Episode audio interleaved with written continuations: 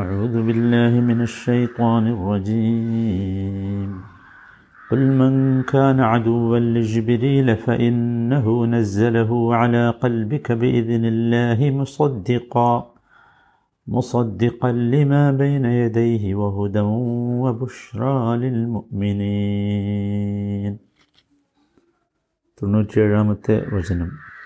അഞ്ചാമത്തെ ദിവസമാണ് നാം ഇത് കേൾക്കുന്നത്.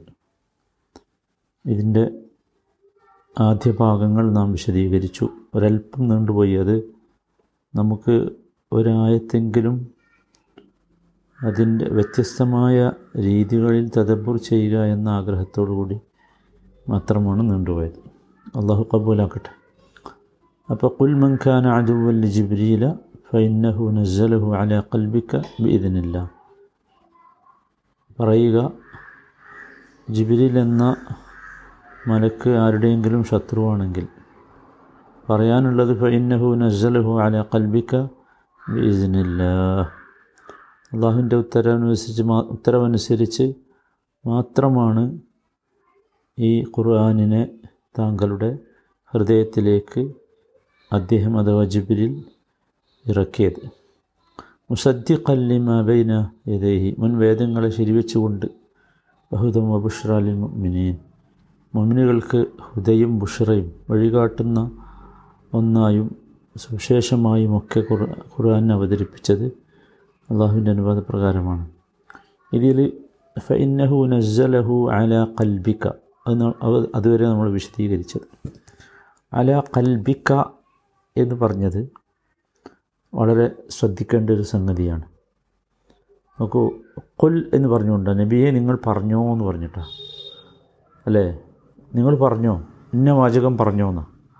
അപ്പോൾ അങ്ങനെ പറയുമ്പോൾ നബി സല്ലല്ലാഹു അലൈഹി വസല്ലമക്ക് വേണമെങ്കിൽ, അല്ലെങ്കിൽ അവിടെ ഖൽബിക എന്നതിന് പകരം ഖൽബി എന്ന് പറയാമായിരുന്നു, അല്ലേ? ഖൽബിക എന്ന് പറഞ്ഞാൽ നിൻ്റെ ഹൃദയം. അവിടെ നിൻ്റെ പറഞ്ഞാൽ നബി സല്ലല്ലാഹു അലൈഹി വസല്ലമയാണ്. അപ്പോൾ നബിയോട് പറയാൻ പറയുകയാണല്ലോ. അപ്പോൾ നബി ഇത് പറയുകയാണ്. അപ്പോൾ എൻ്റെ ഹൃദയം ഖൽബി എന്ന് പറയാമായിരുന്നു. പക്ഷെ അങ്ങനെ പറയാതെ ഖൽബിക എന്ന് പറഞ്ഞതിൽ വലിയൊരു സംഗതിയുണ്ട്. അതെന്താണെന്ന് ചോദിച്ചാൽ, വിശുദ്ധ ഖുർആൻ അതിൻ്റെ മസ്ദരിയത്തുൽ ഇലാഹിയ എന്ന് പറയും, അഥവാ അതിൻ്റെ ദൈവികമായ സോഴ്സിനെ ശക്തിപ്പെടുത്തുകയാണത് ചെയ്തത്. ദൈവികമായ സോഴ്സ് പറഞ്ഞാൽ ഉദ്ദേശിക്കുന്നത് അള്ളാഹുവിൽ നിന്ന് തന്നെയാണ്, അള്ളാഹുവിൽ തന്നെ അള്ളാഹുവിൽ നിന്നുള്ളത് തന്നെയാണ് എന്ന് ശക്തിപ്പെടുത്താനാണ് ഇവിടെ യഥാർത്ഥത്തിൽ ഖൽബി എന്ന് പറയാതെ ഖൽബിക എന്ന് പ്രയോഗിച്ച ഒന്നാമത്തെ കാരണം. രണ്ടാമത്തെ കാരണം, ഇതിൽ ഒരു സൂചനയുണ്ട്. എന്തിൻ്റെ? ഈമാ ഉൻ ഇലൽ ഹിഫ്ളി ലഫ്ളൻ വമാനൻ. ഖുർആനിന് ഖുർആനിൻ്റെ അക്ഷരങ്ങളെയും ആശയങ്ങളെയും ആശയത്തെയും സംരക്ഷിക്കും എന്നതിൻ്റെ ഒരു സൂചന ഉണ്ട്. കാരണം ഇവിടെ അത് അള്ളാഹു തന്നെ പറയണത് നിൻ്റെ ഹൃദയത്തിലേക്ക് അവതരിപ്പിച്ചത് അള്ളാഹുവിൻ്റെ അനുവാദത്തോടു കൂടി എന്ന് പറയുമ്പോൾ അവിടെ എന്തുണ്ട്? അള്ളാഹുവിൻ്റെ ഒരു പ്രൊട്ടക്ഷൻ അതിനുണ്ട്, ഒരു ഹിഫ്ളുണ്ട്. അതെന്തിലാണ് പ്രൊട്ടക്ഷൻ? ലഫ്ലുലും മാനയിലും. ഇന്നാ നഹ്നു നസ്സൽന ദിക്റ വ ഇന്നാ ലഹു ലഹാഫിളൂൻ എന്ന് പറഞ്ഞല്ലോ.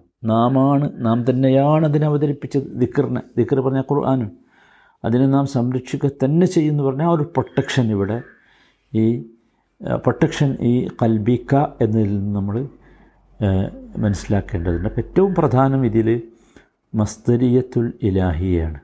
അത് വളരെ പ്രധാനമാണ്. അതല്ലെങ്കിൽ പല സംശയങ്ങളും ഉന്നയിക്കാമായിരുന്നു. മൂന്നാമത്തെ കാര്യം, ഇതിൽ റസൂലിൻ്റെ ഖൽബിന് ഒരു തസ്ബീത്തുണ്ട്. നബിയുടെ ഹൃദയത്തിന് ഒരു സ്ഥൈര്യവും ധൈര്യവും സമാധാനവും. കാരണം വെച്ചാൽ ഇവരൊക്കെ സംശയിപ്പിക്കുകയാണല്ലോ. ഇപ്പോൾ ഖുർആൻ്റെ വിഷയത്തിൽ ആധുനിക കാലഘട്ടത്തിൽ പോലും നാം കാണുന്നത് സംശയിപ്പിക്കലുകളാണ്. എന്തെങ്കിലുമൊക്കെ ചെറുതെടുത്തിട്ട് ആളുകളുടെ ഇടയിൽ വസ്വാസ് ഉണ്ടാക്കിയ സംശയമുണ്ട്. സ്വാഭാവികമായി ഇങ്ങനെ സംശയിപ്പിക്കലുണ്ടാകുമ്പോൾ ഒരുപാട് മുസ്ലിങ്ങൾ പോലും ഇതിൽ കുടുങ്ങിയിട്ടുണ്ട്. ഖുർആൻ്റെ ആളുകൾ, ഖുർആൻ വായിച്ചിരുന്നവർ, ഓതിയിരുന്നവർ, ഖുർആൻ പഠിച്ചിരുന്നവർ, പലരും ഇതിൽ പെട്ടുമുണ്ട്. ഇതെന്താ പ്രശ്നം എന്ന് വെച്ചാൽ, എന്തുകൊണ്ടാണ് പെട്ടുപോകുന്നതെന്ന് വെച്ചാൽ ഇതിൻ്റെ ഇതിനെക്കുറിച്ചുള്ളൊരു ബോധ്യം കൃത്യമായി അവർക്ക് കിട്ടിയിട്ടില്ല എന്നതാണ്. അപ്പോൾ ഇവിടെ നബി സല്ലല്ലാഹു അലൈഹി വസല്ലമക്ക് ബോധ്യം കിട്ടാനാണത് അലാ ഖൽബിക. നമ്മളൊക്കെ നമുക്കൊക്കെ അങ്ങനെ ബോധ്യം കിട്ടണം. നമ്മുടെ ഹൃദയത്തിലേക്കാണ് ഈ ഖുർആൻ അവതരിപ്പിച്ചിട്ടുള്ളതെന്ന് ബോധ്യം വന്നാൽ മാത്രമേ നമുക്ക് സംശയം ജനിപ്പിക്കുന്നവരുടെ സംശയങ്ങളിൽ നിന്ന് രക്ഷപ്പെടാൻ സാധിക്കുകയുള്ളൂ. മറിച്ച് അല്ലെങ്കിൽ നമുക്കിങ്ങനെ സംശയങ്ങൾ വന്നുകൊണ്ടിരിക്കും. അവിടെ നബി സല്ലല്ലാഹു അലൈഹി വസല്ലമയെ സംബന്ധിച്ചിടത്തോളം നബിക്കൊരിക്കലും സംശയം വരാൻ പാടില്ലല്ലോ. കദാലിക ലിനുസ്തബ്ബിത ബിഹി ഫുആദക് അല്ലേ. നബിയുടെ ഫുആദിന്, നബിയുടെ ഹൃദയവികാരത്തിന് ഒരു സ്ഥൈര്യം കിട്ടേണ്ടതുണ്ട്. അതിനു വേണ്ടിയാണ്. അതാണ് കുല്ലൻ നഖുസ് അലൈക വകുല്ലൻ നഖുസ് അലൈക മിൻ അംബാഇ റസൂലി മാ നുസബ്ബിതു ബിഹി ഫുആദ. പ്രവാചകന്മാരുടെ ചരിത്രങ്ങളും കഥകളൊക്കെ പറഞ്ഞിട്ട് എന്താ പറയുന്നത്? ഇതൊക്കെ പറഞ്ഞു തരുന്നത് മാ നുസബ്ബിതു ബിഹി ഫുആദക് എന്നാണ്. നബിയെ നിങ്ങളുടെ ഫുആദിന് തസ്ബീത്ത് കിട്ടാൻ വേണ്ടി, ഹൃദയവികാരമുണ്ട് അതിന് തസ്ബീത്ത് കിട്ടണം, അതിനു വേണ്ടിയാണ് എന്നതാണ്. ഇനി മറ്റൊരു കാര്യം ഇതിൽ ചിന്തിക്കാനുള്ളത്, നമ്മൾ നേരത്തെ പറഞ്ഞു ജിബ്രീൽ അലൈഹിസ്സലാം നബി സല്ലല്ലാഹു അലൈഹി വസല്ലമയുടെ ഖൽബിലേക്കാണ് ഖുർആൻ അവതരിപ്പിച്ചത്. അതിൻ്റെ വ്യത്യസ്തമായ അലയും ഇലയും ഫീമൊക്കെ നമ്മൾ വിശദീകരിച്ചല്ലോ. ഇവിടെ ഒരു കാര്യം നമ്മൾ മനസ്സിലാക്കേണ്ടത്, ഇങ്ങനെ ഖൽബിലേക്ക് എന്ന് തന്നെ പറഞ്ഞത് എന്തിനാണ്? അത് വളരെ കൃത്യമായിട്ട് നമ്മൾ മനസ്സിലാക്കണം. ഒരിക്കലും ജിബ്രീൽ അലൈഹിസ്സലാം വന്ന് ജിബ്രീലിൻ്റെ നാവ് കൊണ്ട് നബിയുടെ ചെവിടിലേക്ക് പറഞ്ഞതല്ല, കാതിലേക്ക് പറഞ്ഞതല്ല എന്നർത്ഥം. സാധാരണ പറയാമെന്ന് പറഞ്ഞാൽ അങ്ങനെയാണല്ലോ അല്ലേ. അള്ളാഹുവിൻ്റെ കലാമാണെന്ത് ഖുർആൻ, പറയാമെന്ന് പറഞ്ഞാൽ അങ്ങനെയാണല്ലോ. പക്ഷേ ഇതങ്ങനെയല്ല. ഇത് വ്യത്യസ്തമായ ഒരു രീതിയാണ്. തൻസീലുൻ അലൽ ഖൽബ്, അതാണ് തൻസീൽ. തൻസീൽ എന്നാണല്ലോ ഖുർആൻ്റെ പ്രയോഗങ്ങൾ മുഴുവൻ. അതും തൻസീൽ അലൽ ഖൽബ്, ഖൽബിലേക്കുള്ള ഒരവതരണമാണ്. അതൊരു പ്രത്യേകമായ രീതിയാണ്. അവിടെ പിന്നെന്തില്ല, മാനുഷികമായ ഒരു ന്യൂനതയോ ദുർബലത ദുർബലതയോ ഇതിൽ സംഭവിക്കുകയില്ല എന്നർത്ഥം. അതാണ്. നോക്കൂ, നമ്മളെല്ലാവരും മനസ്സിലാക്കേണ്ടത്, മനുഷ്യൻ്റെ മുഴുവൻ അവയവങ്ങളുടെയും രാജാവാണ് ഹൃദയം അല്ലേ. എല്ലാറ്റിൻ്റെയും അടിസ്ഥാനം ഹൃദയമാണ്. അത് കാഴ്ചയായാലും കേൾവിയായാലും ചിന്തയായാലും ഒക്കെ. അപ്പം അതുകൊണ്ട് തന്നെ ഇവിടെ ആ ആ ഒറിജിനൽ സോഴ്സിലേക്കാണ് ഖുർആൻ വരുന്നതെന്നർത്ഥം. അതാണ് ഇത്. നോക്കൂ, ഇവിടെ വേറൊരു അത്ഭുതം കൂടി ഞാൻ കാണിച്ചു തരാം. ഇവിടെ ഖൽബ് എന്ന പദമാണ് ഉപയോഗിച്ചത്, എന്തല്ല ഫുആദ് എന്നല്ല. നോക്കൂ, ഖുർആൻ നബി സല്ലല്ലാഹു അലൈഹി വസല്ലം ഖുർആൻ സ്ഥൈര്യം നൽകണം, ധൈര്യം നൽകും എന്നൊക്കെ പറയുന്നിടത്ത് എന്താ പറഞ്ഞത്? ഫുആദ് എന്നാണ് പറഞ്ഞത്. കദാലിക ലിനുസബ്ബിത ബിഹി ഫുആദക അല്ലേ. അല്ലെങ്കിൽ വകുല്ലൻ നഖുസ് അലൈക മിൻ അംബാഇ റുസുലി മാ നുസബ്ബിതു ബിഹി ഫുആദക. രണ്ടിനും യഥാർത്ഥത്തിൽ ചിലപ്പോൾ മലയാളത്തിൽ നമ്മൾ കാണുക ഹൃദയം എന്നോ അല്ലെങ്കിൽ മനസ്സ് എന്നൊക്കെയാണ്. യഥാർത്ഥത്തിൽ രണ്ടും രണ്ടാണ്. ഖൽബ് വേറെയാണ്, ഫുആദ് വേറെയാണ്. ഇവിടെ എന്തുകൊണ്ടാണ് ഖൽ ഖൽബ് എന്ന് പ്രയോഗിച്ചത്? എന്തുകൊണ്ടാണ് ഫുആദ് എന്ന് പ്രയോഗിക്കാതിരുന്നത്? നോക്കൂ, ഫുആദ് എന്ന് പറഞ്ഞാൽ യഥാർത്ഥത്തിൽ നമ്മുടെ എന്താണ് വികാരങ്ങളുടെ കേന്ദ്രമാണ് ഫുആദ് എന്ന് പറഞ്ഞത്. ഇമോഷൻസ് ഉണ്ടല്ലോ, നമ്മൾ ഇമോഷൻസൊക്കെ വരുന്ന സ്ഥലം, അതിനാണ് എന്ത് പറയുക, ഫുആദ് എന്ന് പറയാം. മനസ്സിലായില്ലേ? അതുകൊണ്ടാണ് ലിനുസബ്ബിത ബിഹി ഫുആദക വറത്തൽനാഹു തർത്തീല എന്ന് പറഞ്ഞത്. അവിടെ എന്ത് പറഞ്ഞിട്ടില്ല?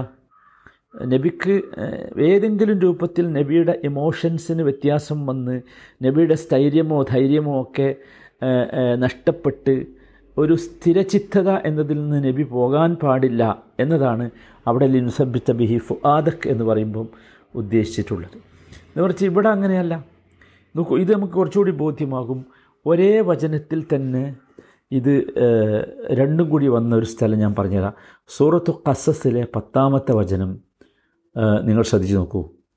സൂറത്തു ഖസസിലെ പത്താമത്തെ വചനം ഞാൻ നേരത്തെ പറഞ്ഞു, ഇത് കുറച്ചൊരു നമ്മൾ മനസ്സിലാക്കിയാൽ നമുക്ക് വളരെ ഉപകാരം കിട്ടുന്ന, തദബ്ബുർ ചെയ്യാവുന്ന ഒന്നാണ്. ആ നിലക്കാണ് ഞാനിത് പറയുന്നത്.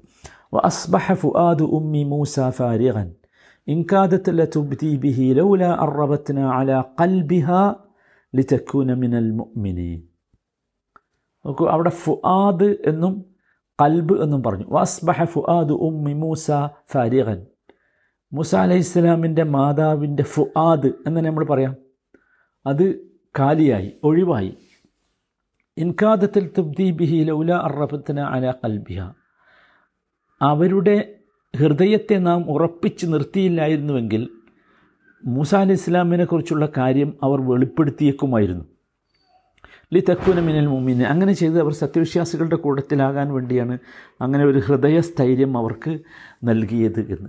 ഇവിടെ നോക്കൂ, ഇവിടെ എന്താ ഈ സന്ദർഭം നമുക്ക് ഓർമ്മ ഉണ്ടല്ലോ. ഇവിടെ എന്താണെന്നുള്ളത്, മൂസ അലൈഹിസ്സലാം ഇവിടെ ഒന്ന് ഫുആദ് എന്നും ഖൽബ് എന്നും പ്രയോഗിച്ചു. ഇവിടെ ഈ സന്ദർഭം നമ്മൾ ഓർക്കേണ്ടതുണ്ട്. ഈ സന്ദർഭം ഏതാ? ഇത് മൂസ അലൈഹിസ്സലാമിനെ പിന്നെ വെള്ളത്തിലേക്ക് എറിഞ്ഞല്ലോ. വെള്ളത്തിലേക്ക് എറിഞ്ഞ ശേഷം ആ ഉള്ള ഒരവസ്ഥയാണ്, മനസ്സിലായില്ലേ? അവിടെ യഥാർത്ഥത്തിൽ ഈ മൂസ അലൈഹിസ്സലാമിനെ യമ്മിലേക്ക് ഇട്ട ശേഷം അവരുടെ സംരക്ഷണം അതൊരു വലിയ പ്രശ്നമാണിരുന്നല്ലോ, ഒരു വിഷയമാണ്. ആർക്ക്? മാതാവിനെ സംബന്ധിച്ചിടത്തോളം ഒരു വലിയ വിഷയമായിരിക്കും. മാതാവ് അള്ളാഹുവിൻ്റെ കൽപ്പന പ്രകാരം ഇതിനെ കൊണ്ടുപോയി ഈ വെള്ളത്തിലേക്ക് ഇട്ടു. അപ്പോൾ സ്വ സ്വാഭാവികമായി അവർക്കൊരു വല്ലാത്ത ഒരു ഒരു പ്രതിസന്ധി, പ്രയാസം ഉണ്ടായിട്ടുണ്ടാവും, ഉറപ്പാണ്. അവരുടെ എല്ലാത്തരം വൈകാരികതകൾക്കും ആ വൈകാരികതകളുടെ കേന്ദ്രത്തെയാണ് ഞാൻ നേരത്തെ ഫുആദ് നിങ്ങളോട് പറഞ്ഞത്, മർക്കസ് ഷുഊർ, അതാണ് ഫുആദ്. അപ്പോൾ അവിടെ എന്തുണ്ടായി?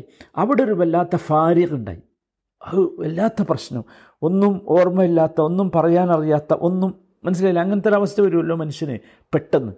അതാണ് ആ അതൊക്കെ അതെല്ലാം കൂടി ഒന്നിച്ച് ഉണ്ടാകുന്ന കേന്ദ്രമാണ് യഥാർത്ഥത്തിൽ ഫുദ ഫുആദ് എന്ന് പറഞ്ഞാൽ. പക്ഷേ അവിടെ അല്ലാഹു തആല അവരെ കൈയൊഴിയുന്നില്ല. മറിച്ച് എന്താ ചെയ്തത്? അവരുടെ ഫുആദ് ഫാരിഖായി, അവരുടെ ഈ പിന്നെ ഈ ഇമോഷൻസുകളിലൊക്കെ ഉണ്ടാകുന്ന ആ കേന്ദ്രം, അപ്പോൾ ഒരു ഇമോഷനും പിന്നല്ല. കാരണം അത്രമാത്രം ബേജാറിലായി. സ്വന്തം കുഞ്ഞിനാണ് എന്ത് ഇത് ഒരു എമ്മിലേക്ക് വെള്ളത്തിലേക്ക് കൊണ്ടുപോയി ഇട്ടത്. പക്ഷേ അവിടെ പിന്നെ എന്ത്, അവിടെ അപ്പോഴും എന്ത് ബാക്കിയുണ്ട്? ഒരു ഖൽബ് ബാക്കിയുണ്ട്. അതുകൊണ്ടാണ് അടുത്ത വാചകം അള്ളാഹുവിൻ്റേത് വറബത്ന അലാ ഖൽബിഹ. അപ്പോൾ ഇവിടെ എന്താണ്? ഖൽബ് വേറെയാണ്, ഫുആദ് വേറെയാണ് എന്നർത്ഥം. മനസ്സിലായി കാണും എന്ന് ഞാൻ വിചാരിക്കുന്നു വ്യത്യാസം. ഫുആദ് ഖൽബ് രണ്ട് ഹൃദയമല്ല, ഖൽബ് ഹൃദയമാണ്. ഫുആദ് നമ്മുടെ മുഴുവൻ ഇമോഷൻസുകളുടെയും ഒരു കേന്ദ്രം, അതാണ്. അവിടെയാണ് ഇമോഷൻസൊക്കെ വരുന്നത്. അതാണെന്ത് ഈ ഫുആദ് എന്ന് പറയുന്നത്, മനസ്സിലായില്ലേ? അത് പിന്നെ ഖുർആനിൽ പല രീതിയിൽ ഇതിനെ ഇതിൻ്റെ ഉപയോഗവും ഒക്കെ പറഞ്ഞിട്ടുണ്ട്, നമ്മൾ മനസ്സിലാക്കേണ്ടതാണ്. ഹദീസിൽ നബി സല്ലല്ലാഹു അലൈഹി വസല്ലം പോലും ഇത് വേറെ വേറെ ഉപയോഗിച്ചതായിട്ട് നമുക്ക് കാണാം. നബി സല്ലല്ലാഹു അലൈഹി വസല്ലം യമൻ പ്രദേശത്തുള്ള ആളുകളെക്കുറിച്ച് പറയുമ്പോൾ പറഞ്ഞിട്ടുണ്ട്, അഹ്ലുൽ യമനി അറഖ് ഖുലൂബൻ വ അല്യനു അഫ്ഇദതൻ. അറഖ് ഖുലൂബൻ. അപ്പോൾ ഖൽബിനെക്കുറിച്ച് പറയുമ്പം ഖൽബ് സോഫ്റ്റാണെന്ന് പറയാൻ ഉപയോഗിച്ചത് വേറെ പദമാണ്.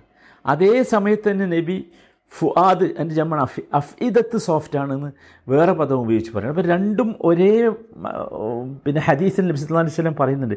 അപ്പോൾ നമ്മളിന്ന് മനസ്സിലാക്കേണ്ടത് രണ്ടും എന്താണ്? വ്യത്യസ്തമാണ് എന്നാണ്. മനസ്സിലായി? രണ്ടും വ്യത്യസ്തമാണ്. ഈ ഫുആദാണ് യഥാർത്ഥത്തിൽ ഈ വൈകാരികതകളൊക്കെ ഉണ്ടാക്കുന്നത്. മറ്റതെന്തല്ല, മറ്റത് എല്ലാറ്റിൻ്റെയും ഒന്നിച്ചുള്ള കേന്ദ്രമാണ് യഥാർത്ഥത്തിൽ ഖൽബ് എന്ന് പറയുന്നത്. അല്ലാഹു ആലം. അതുകൊണ്ടായിരിക്കണം അങ്ങനെ ഇവിടെ ഖൽബ് എന്ന് തന്നെ പറഞ്ഞത്. കാരണം ഈ വികാരങ്ങളിലേക്കല്ലല്ലോ, ഫീലിങ്സിലേക്കല്ലല്ലോ, ഈ ഇമോഷൻസിലേക്കല്ലല്ലോ ഒരു ഖുർആൻ വന്നത്, വരേണ്ടതും അങ്ങനെയല്ലല്ലോ. മറിച്ച് അത് ഖൽബിലേക്ക് തന്നെ, ഉറച്ചു നിൽക്കുന്ന ഒരു സ്ഥലം നിലക്ക് ഖൽബിലേക്ക് തന്നെയാണ് എന്ത് ചെയ്യേണ്ടത്, വരേണ്ടത്. ഇനി ഖുർആൻ പരിശോധിച്ചാൽ ഒരുപാട് സ്ഥലങ്ങളിൽ ഈ ഫുആദ് ഖൽബ് ഉപയോഗിച്ചത് കാണാം. അതൊക്കെ വ്യത്യസ്തമായ, രണ്ടും വ്യത്യസ്തമായ ആശയങ്ങൾക്കാണ് എന്ന് തന്നെ നമുക്ക് മനസ്സിലാക്കാൻ സാധിക്കും. ഇതിന് നീണ്ടുപോകും എന്നതുകൊണ്ട് ആ വിഷയം ഞാനിവിടെ അവസാനിപ്പിക്കുകയാണ്. അതല്ലെങ്കിൽ ഇനിയും കുറേ ആഴത്തിലേക്ക് പോകേണ്ട ഒരു സംഗതിയാണ് ഈ ഹൃദയവും ഈ ഖൽബും ഫുആദും തമ്മിലുള്ള വ്യത്യാസം. അല്ലാഹു തആല കാര്യങ്ങളെ മനസ്സിലാക്കി യഥാവിധി അള്ളാഹുവിൻ്റെ കലാമിനെ അതിൻ്റെ പരിപൂർണമായ രീതിയിൽ മനസ്സിലാക്കി ഉൾക്കൊണ്ട് ജീവിക്കാൻ നമുക്കൊക്കെ തൗഫീഖ് നൽകുമാറാകട്ടെ.